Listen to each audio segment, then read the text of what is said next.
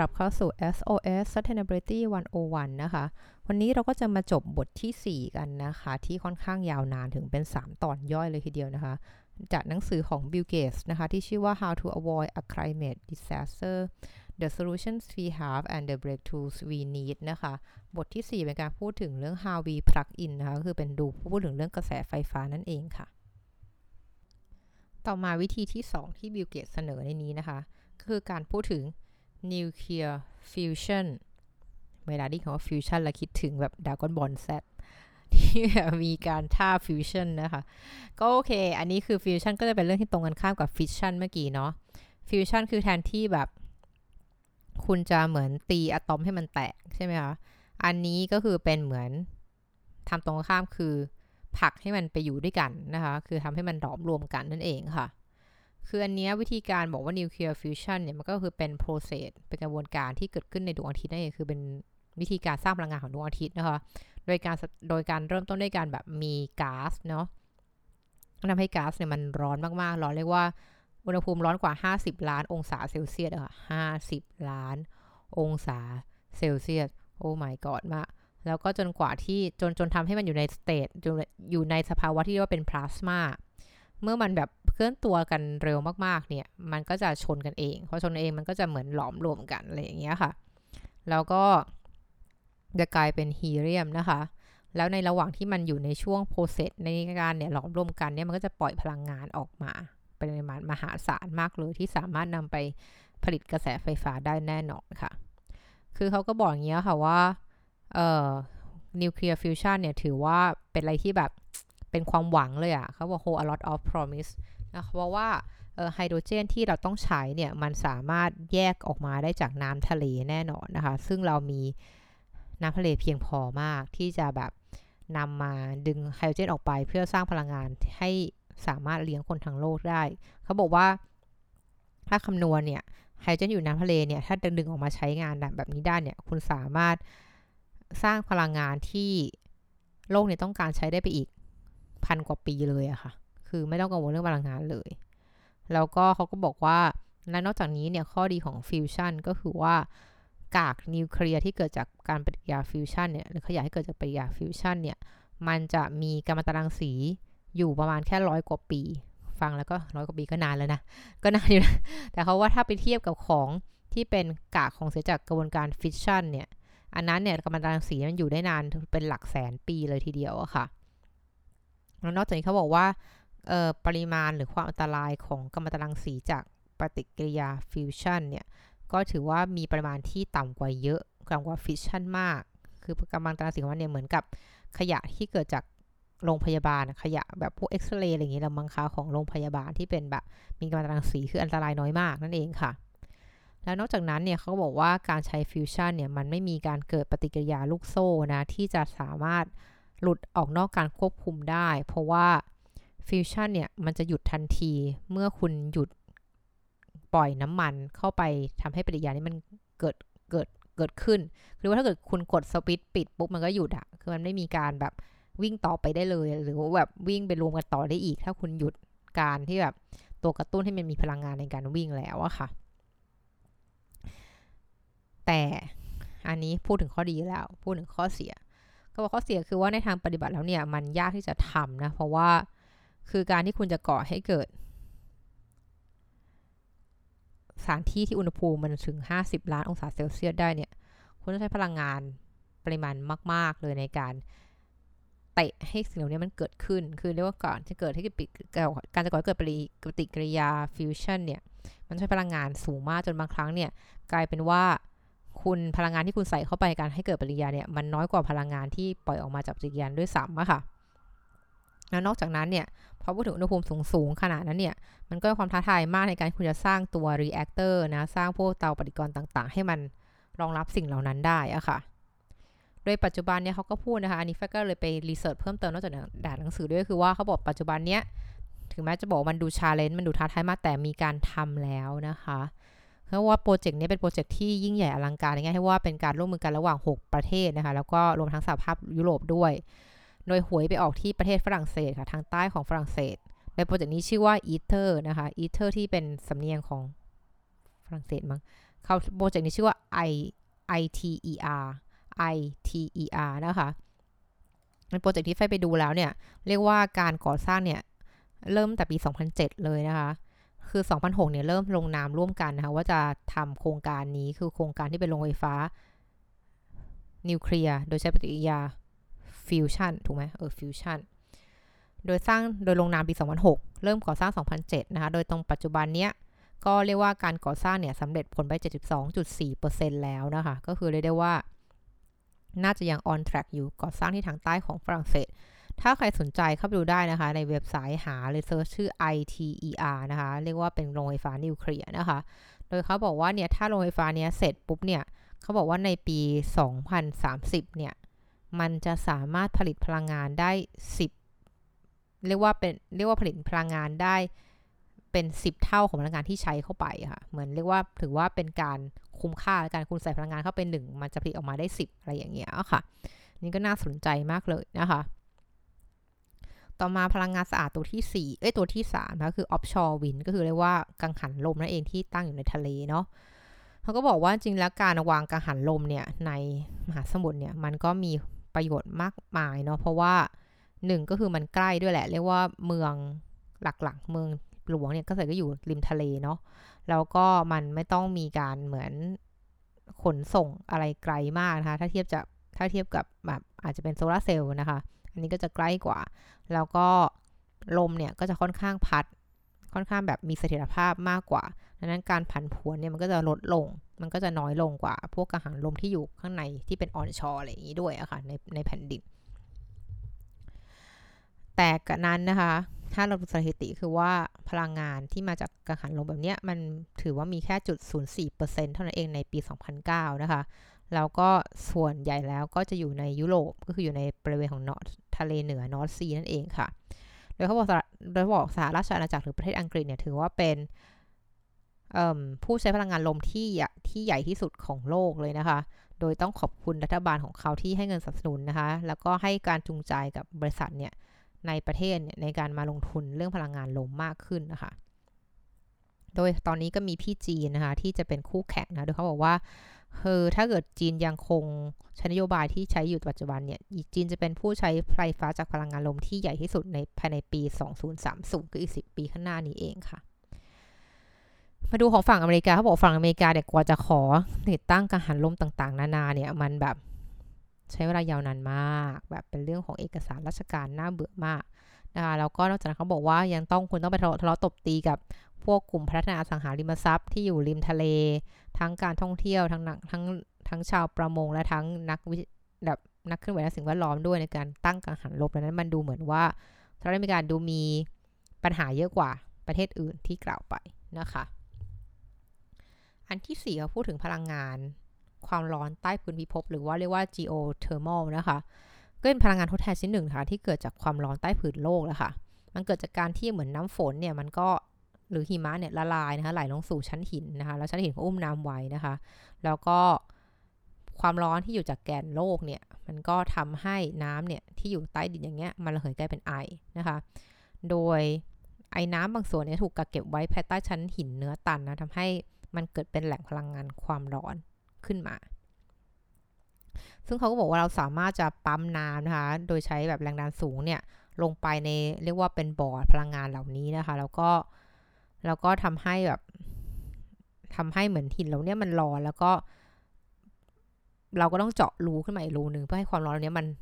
ออกมาจากพื้นดินคือขึ้นมาสู่ผิวดินซึ่งเราสามารถนำไปใช้การได้นั่นเองค่ะ โดยเรียกว่าพลังงานเนี้ยพอออกจากรูที่ระบายอย่างเงี้ยขึ้นมาเนี่ย คุณก็สามารถนำไอความร้อนที่เกิดขึ้นเนี่ยไปหมุนกังหันลมหรือไปทำอะไรต่างๆที่เพื่อสร้างเป็นกระแสไฟฟ้าขึ้นมาได้อะค่ะแต่ข้อเสียของพลังงานความร้อนแต่พึงพบก็คือว่ามัน มันมันค่อนข้างให้พลังงานที่ค่อนข้างน้อยอะ่ะคือเหมือนว่า คือเขาบอกว่าถ้าคุณต้องการพลังงานที่เพียงพอนะคะ ในการที่จะเลี้ยงโลกใบนี้ได้อะคือคุณแทบจะต้องเจาะรูในทุกตารางเมตรเลย เพื่อให้มันใช้พลังงานนี้ออกมา ให้มันเพียงพอกับการสร้างพลังงานตามที่เราต้องการใช้นะคะ และที่สำคัญนะคะก็คือว่า พลังงานใต้ภูมิมันก็ไม่ได้หาทุกที่เนาะเขาบอกว่ามันจะค่อนข้างมีพลังงานอย่างเงี้ยสูงมากในแหล่งที่แบบมีภูเขาไฟคือแนวภูเขาไฟนั่นเองอะค่ะก้อนนี้ก็จะเป็นจบของในส่วนที่เขาบอกว่า พลังงานที่ควรจะใช้เนาะที่ทำให้เกิดการปล่อยคาร์บอนเป็นศูนย์นะคะ นี้ต่อมาก็คือเป็นส่วนของการพูดถึงเรื่องเรื่องแบตเตอรี่ต่างๆ หรือเรื่องคุณจะเก็บพลังงานได้อย่างไร เพราะว่าอย่างที่บอกว่าถ้าเกิดคุณแบบผลิต ที่ริมทะเลคุณจะย้ายมันเข้าประเทศได้ยังไงเลยอย่างเงี้ยค่ะเขาก็มี 4 ตัวเลือกให้ให้ให้ให้ให้เสนอนะมาการในการทำเอ่อกึ่งๆเรียกว่าคือเรียกว่าจะเรียกว่าเป็นตัวส่งผ่านเป็นตัวให้แบตเตอรี่แล้วกันแต่มี 4 ชนิดที่แตกต่างกันเขาก็บอกว่าแบตเตอรี่ที่เราใช้ปัจจุบันนี้ลิเธียมไอออนเนี่ยถือว่าแบบในมุมมองของเขาเนี่ย เขาก็เซอร์ไพรส์นะว่ามันมันมันมันมาถึงจุดอิ่มตัวแล้ว มันพัฒนาการมากกว่านี้ไม่ได้แล้วอะเขาบอกว่าถ้าเกิดคุณจะพัฒนาแบตเตอรี่ไอลิเธียมไอออนเนี่ยให้มันดีกว่านี้เนี่ย ก็พัฒนาจากศักยภาพศักยภาพปกติเนี่ยได้อีก 3 เท่า แต่ไม่ใช่ 50 เท่าจากที่เป็นอยู่ในปัจจุบัน ดังนั้นเนี่ยเออมันก็คือเหมือนค่อนข้างยากเลยนะคะ ในการที่คุณจะนำแบตเตอรี่ที่เราใช้ในมือถือในคอมพิวเตอร์เนี่ยมาเป็นตัวที่ ใช้สำหรับกักเก็บพลังงานเพื่อใช้เลี้ยงทั้งเมืองอะค่ะแล้วก็ต้องอยู่ได้นานถึงขั้นที่แบบว่านอกเหนือจากเลี้ยงทั้งเมืองได้แล้วในช่วงกลางวันกลางคืนแล้วคุณต้องอยู่ได้ถึงขนาดที่แบบว่าเก็บกักเก็บฤดูร้อนอยู่ได้ถึงฤดูหนาวอะไรอย่างเงี้ยคือเป็นหลักเดือนเลยอะค่ะ อันนี้ก็ยาก แต่เขาก็บอกว่าอินโนเวชันที่เขานำเสนอคือการใช้ลิควิดเรียกว่าเป็นโลหะเหลว อันนี้คิดถึงคุณเหล็กทันที ที่เป็นเหล็กไหลอะไรอย่างเงี้ยค่ะเขาบอกว่าเพราะว่าไอ้ถ้าเกิดเป็นโลหะเหลวเนี่ย มันจะดีกว่าโลหะที่เป็นของแข็ง เพราะว่ามันจะทำให้คุณเนี่ยกักเก็บพลังงานได้ดีกว่า แล้วก็ขนส่งหรือส่งพลังงานเนี่ยได้เร็วกว่าด้วยนะคะ อันนี้ก็เออน่าสนใจ แต่มาตัวที่สองเขาบอกว่าเป็นปั๊มไฮโดรนะคะ คือนี้คือเหมือนกับว่า มันก็คือเป็นอีกแบบหนึ่งสำหรับการกักเก็บไฟฟ้าในระดับในแบบสเกลใหญ่ในขนาดใหญ่ค่ะ คือบอกว่าถ้าเกิดเมื่อไหร่ก็ตามที่เออถ้าเกิดเมื่อเมื่อไฟมันถูกใช่ไหมคือคุณก็แบบเหมือนเมื่อลมเนี่ยมันสามารถปั่นมันพัดจนแบบกังหันลมผลิตไฟได้ถูกได้ได้เยอะมากขึ้นเนี่ย คุณก็ในช่วงนั้นเนี่ย ถือว่าคุณผลิตได้เยอะนั้นต้นทุนก็จะถูก คุณก็ใช้พลังงานนั้นเนี่ยไปปั๊มน้ำขึ้นไปบนภูเขา เก็บไว้ในเขื่อนอะไรอย่างเงี้ยเก็บวันที่กักเก็บน้ำเสร็จแล้วเมื่อไหร่ก็ตามที่มันมีความต้องการไฟฟ้าสูงขึ้น คุณก็ปล่อยไอ้น้ำเนี้ยลงมาไหลลงมานะซึ่งตรงนี้มันก็จะก่อในระหว่างที่น้ำไหลเนี่ยก็ให้ผ่านกังหันลมมาสักอย่างกังหันน้ำอะไรเงี้ย ก็จะเป็นการสร้างพลังงานไฟฟ้า ขึ้นมาได้จากการที่คุณกักเก็บไว้เมื่อหลายวันก่อนนะคะ สิ่งสำคัญก็คือว่า เขาบอกว่าตอนนี้พื้นสหรัฐอเมริกามีอยู่ 10 แห่งที่ใหญ่ ที่ใหญ่มากๆเนี่ยที่เขาบอกว่าขนาดที่ 10 แห่งที่ใหญ่ที่สุด เรียกว่าปั๊มไฮโดรอย่างเงี้ยสิบแห่งที่ใหญ่สุดในสหรัฐอเมริกาเนี่ย คุณสามารถเก็บพลังงานไม่ได้เพียงแค่เหมือน แค่หนึ่งชั่วโมงอะ่ะคือเรียกว่าพลังงานที่คุณกักที่คุณจะได้จากการเอามาจากพื้นที่ pump hydro สิบแห่งที่สุดของสหรัฐอเมริกาเนี่ยมันสามารถเลี้ยงสหรัฐอเมริกาได้แค่หนึ่งชั่วโมงอะค่ะ คือมันน้อยมากอะเพราะว่าเพราะว่าสิ่งที่เกิดขึ้นคือว่าการที่ใช้ pump hydro เนี่ย คุณต้องการภูเขาอะ แล้วคุณต้องการที่กักเก็บน้ำอะซึ่งมันก็ไม่ได้หาได้ง่ายทั่วๆไปขนาดนั้น คืออินโนเวชันของบิลเกตคือบอกว่างั้นคุณก็ปั๊มน้ำลงมาเก็บไว้ใต้ดินค่ะ แล้วก็เก็บไว้โดยให้เก็บมันอยู่ในในในในรูปแบบของการที่ถูกที่อยู่ภายใต้ความกดดันระดับหนึ่งนะคะ เพื่อที่ว่าพอคุณปั๊มลงไปแล้ว แล้วคุณก็ต้องการใช้คุณก็ปล่อยมันขึ้นมาอะไรอย่างเงี้ยขึ้นมาบนผิวผิวผิวโลกอะไรเงี้ยแล้วให้มันปั่นเอ่มกังหันลมกังหันน้ำต่างๆ ก็ได้ อันนี้ก็เป็นอีกแบบหนึ่งที่คุณไม่ต้องใช้ภูเขานะคะ วิธีการกักเก็บวิธีที่ 3 เนี่ยเขาบอกเป็น thermal storage นะคะ thermal storage เนี่ยก็คือเช่นกันถ้าเมื่อไหร่ตามที่ไฟฟ้ามันถูกเนี่ย คุณก็ใช้ไฟฟ้าเนี้ยไปทำให้มันเอ่อไปทำให้วัตถุหนึ่งมันร้อนขึ้นนะคะ แล้วเมื่อคุณก็แล้วเมื่อไหร่ก็ตามที่คุณต้องการจะใช้ไฟฟ้ามากขึ้นเนี่ย คุณก็ใช้ความร้อนที่วัตถุดิบเนี่ยเก็บเก็บไว้เนี่ยมาผลิตพลังงานผ่านพวกเครื่องยนต์ความร้อนต่างๆ เครื่องกลความร้อนต่างๆ ซึ่งตัวนี้ค่ะเทอร์โมสเลตตัวที่เรานำเสนอคือสิ่งเป็นสิ่งที่เรียกว่า molten salt ก็คือเรียกว่าเกลือหลอมละลายนะคะ ซึ่งมันก็อยู่ภายใต้การวิจัยอยู่นะคะ เพราะว่าเพราะว่ามันสามารถกักเก็บความร้อนนะคะที่ ที่สร้างขึ้นในตอนกลางวันได้นะคะแล้วก็สามารถเปลี่ยนเป็นพลังงานไฟฟ้าในตอนกลางคืนได้นะคะก็เป็นอีกวิธีหนึ่งเป็น innovation หนึ่งเหมือนกัน innovation สุดท้ายคือที่เขานำเสนอก็คือสิ่งที่เรียกว่า cheap hydrogen คือว่าไฮโดรเจนต้องราคาถูกอะค่ะเขาบอกว่าไฮโดรเจนเนี่ยถือว่าเป็นวัตถุดิบหรือส่วนประกอบที่สำคัญนะคะในแบตเตอรี่ หลาย ๆ อย่าง รวมทั้งแบบแบตเตอรี่อย่างที่เขาพูดถึงคือ fuel cell แบตเตอรี่นั่นเองค่ะ คือ fuel cell แบตเตอรี่เนี่ยมันจะได้พลังงานเนี่ยมาจากปฏิกิริยาเคมีนะคะ โดยใช้ไฮโดรเจนประกอบกับไอออกซิเจนนะคะ hydrogen and oxygen นะคะ ซึ่งก็เข้าใจได้นะว่าออกซิเจนกับไฮโดรเจนเอ้ออกซิเจนกับไฮโดรเจนเนี่ยทำปฏิกิริยากันก็จะเกิดเป็น by-product ก็คือน้ำนั่นเองค่ะซึ่งเนี่ยก็ถือว่าเป็นอะไรที่ ปลอดภัยต่อสิ่งแวดล้อมนะคือเรียกว่าพลังงานไฮโดรเจนก็ถือว่าปลอดภัยมากนะคะ เพียงแต่ว่าปัญหาคือว่ามันมันมีค่าใช้จ่ายที่แพงมากในการผลิตไฮโดรเจน โดยไม่ปล่อยคาร์บอนออกมา นั่นคือประเด็นคือคือคือถ้าคุณจะผลิตไฮโดรเจนทำได้นะ แต่ไฮโดรเจนที่คุณผลิตปัจจุบันเนี้ยมันมีคาร์บอนออกมาในการผลิตเยอะ แล้วก็ถ้าเกิดคุณจะทำให้มันคาร์บอนมันหายไปเนี่ย มันก็จะแพงอะ อืม แล้วนอกจากนั้นเนี่ยไฮโดรเจนมันก็ถือเป็นก๊าซที่มีน้ำหนักเบามากๆเลย ทำให้มันยากที่จะกักเก็บมันแล้วก็ขนย้ายอะไรอย่างนี้ด้วยอะค่ะ คือคือคือคือถ้าเกิดคุณใช้เหมือนคอนเทนเนอร์ในการเก็บไฮโดรเจนก็จะเป็นแบบไม่ต้องใช้ขนาดเท่าไหร่อะไรอย่างเงี้ยค่ะ นอกจากจะเก็บมันไว้ภายใต้ความดันนะคะ แล้วก็นอกจากนั้นเนื่องจากก๊าซไฮโดรเจนไฮโดรเจนเนี่ยมันมีขนาดเล็กมากเนี่ยมันก็สามารถแบบรั่วออกจากถังที่เราเก็บไว้ได้ค่ะ ไม่ว่าจะเป็นเหล็กเหล็กกล้ายังไงก็ตามเนี่ยเขาก็บอกกันว่าเหมือนคุณแบบเติม